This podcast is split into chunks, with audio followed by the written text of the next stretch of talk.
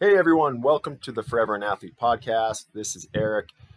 I'm the author of the Forever an Athlete program. It's available on Amazon, uh, paperback, and Kindle. Also, my website, minktraining.com. And I think today's topic is worthwhile to a lot of people in sports, but also not in sports, just looking for interesting ways to train their lower body, their hips, quads, hamstrings. Um, I think it's a worthwhile topic because there's a lot of ACL injuries out there.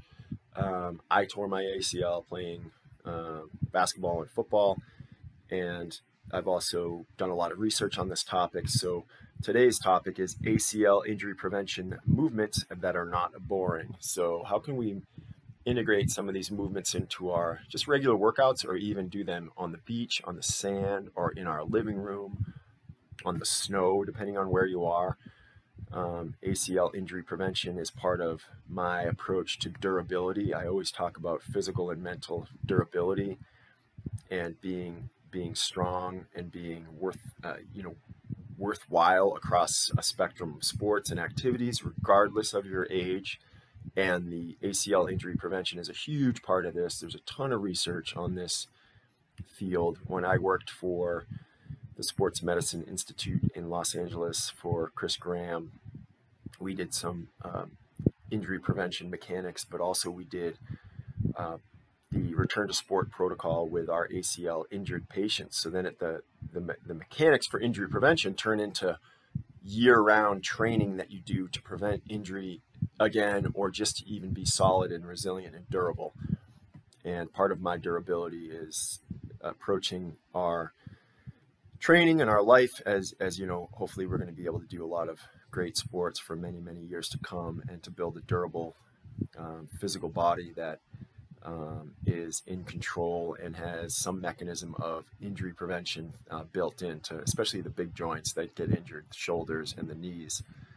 And so my acl injury prevention movement approach is going to have four key movements that we can do anywhere and I think you guys will like them. It doesn't have to be in the gym per se, but it can be, and it can be again living room, on the beach. Uh, I've done some of these in snow up in New England, which is great.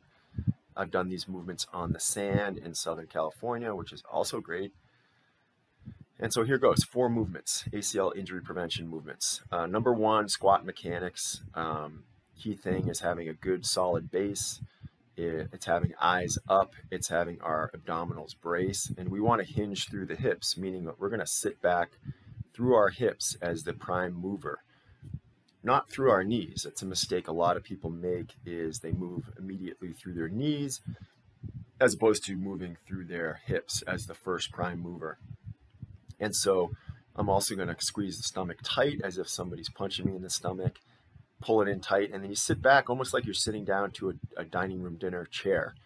Um, eyes up, shoulder blades back, um, without arching your back. And the other key piece is middle of the kneecap should align with our middle toe, meaning the kneecaps should not be driving forward over the toes. So that our knees, you should be able actually be able to see the toes, um, and and so we're not going to um, collapse the knees inward, nor are we bowing the knees outward. So squat mechanics are key. And then we can add weight or not add weight. We can hold weight in front of the chest. We can hold weight uh, like we're carrying suitcases and do a squat that way. But the key is getting mechanics correct. And you know, just CrossFit, you do a CrossFit workout, and sometimes they'll do body weight squats and they'll do, you know, tens and twenties and thirties of those, forties of them at a, at a, at a, at a sitting, and then add five sets in or something. So um, you can really challenge your body with doing a lot of reps of body weight squats, depending on your level. If you're at a high level, if you're at a low level, that's fine. Also, body weight squats are so key. Uh, that's my first movement. My second movement is vertical leap mechanics, and so we want to focus on that squat, nice athletic base, squatting, and then powering up towards the sky. And then on the landing, we're absorbing the forces through three joints, meaning hip, knee, ankle. Really nice and smooth absorption. As opposed to just jarring the knee as you land, you see some people jarring the knee. I see that with the the injury mechanics is they land on the knee and the knee goes somewhere immediately bad. And that's how you also tear, tear an ACL or tear the meniscus. So we're focusing on absorbing softly through hips, knees, and ankles. And you can kind of think about that and visualize it like a nice absorption. It doesn't have to be super high. You don't have to do it with explosiveness, um, going too crazy or aggressive, just absorbing and control. And that's my number two movement, vertical leap uh, mechanics, especially on the landing. Uh, band walks or monster walks are my number three movement, and this is You'll see people do these in different angles, but I like just doing them laterally. So we put some kind of band, resistance, um, stretchy band around above the kneecaps that go to the lateral, um, you know, lower IT band, the lateral quad, and, and loop all the way around both quads. And then so we're gonna again start with nice, good squatting mechanics, um, eyes up, braced stomach, hinge through the hips, uh, firm on the feet, even a little bit of forward leaning pressure on the on the um, the balls of the feet, and then we're laterally moving, uh, gently laterally stepping without bowing the knees in. So you're going to get resistance um, on the lateral aspect of your leg as you're stepping laterally, and then that's going to trigger the hip abductors to work. So meaning like your glutes, the lateral glute uh, muscle tissue is going to work. It works hard to do this to, to do this movement. So you're you're walking laterally, you have bands wrapped around just the upper knee, and you're not collapsing the knees inward. So you're fighting that knee from collapsing inward, both knees. And these are called lateral band walks or monster walks. And I like those as well. They're going to trigger the glutes to work, um, which we need. And then this is a higher level one. This is the level um, exercise number four. It's pretty high level, but I like these two because of the mechanics involved and the single leg landing mechanics. Um, so pitch, picture a, ski, a speed skater. He's moving laterally. Sorry, he's moving not laterally. He's moving at 45 degrees, he or she, from that start point. So picture 45 degrees out, a land, and then 45 degrees out with the other leg, and then landing.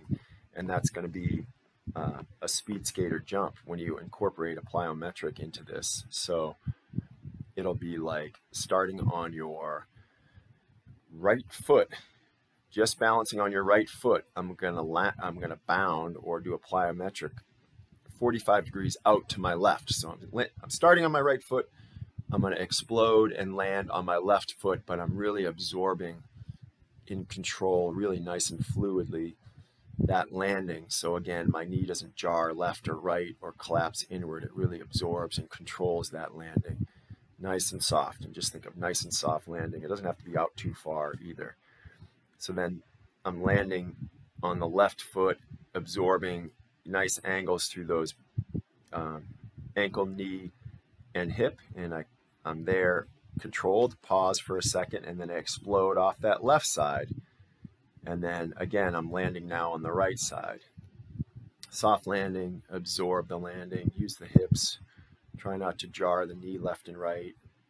Brace the core. Try to keep your shoulders level also. And that's called a speed skater jump or a speed skater single leg hop.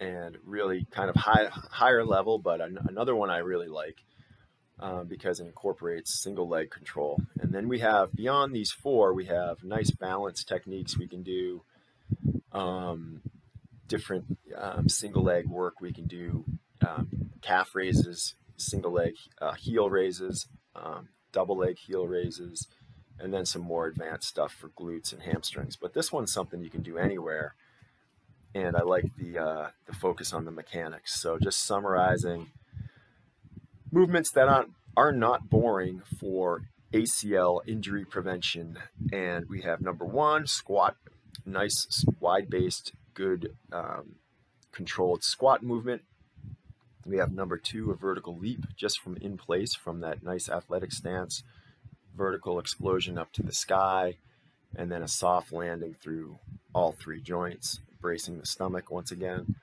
Um, number three, we have lateral band walk. So we have bands right around the upper knee, wrapping around the lower IT band. That's a lateral band walk.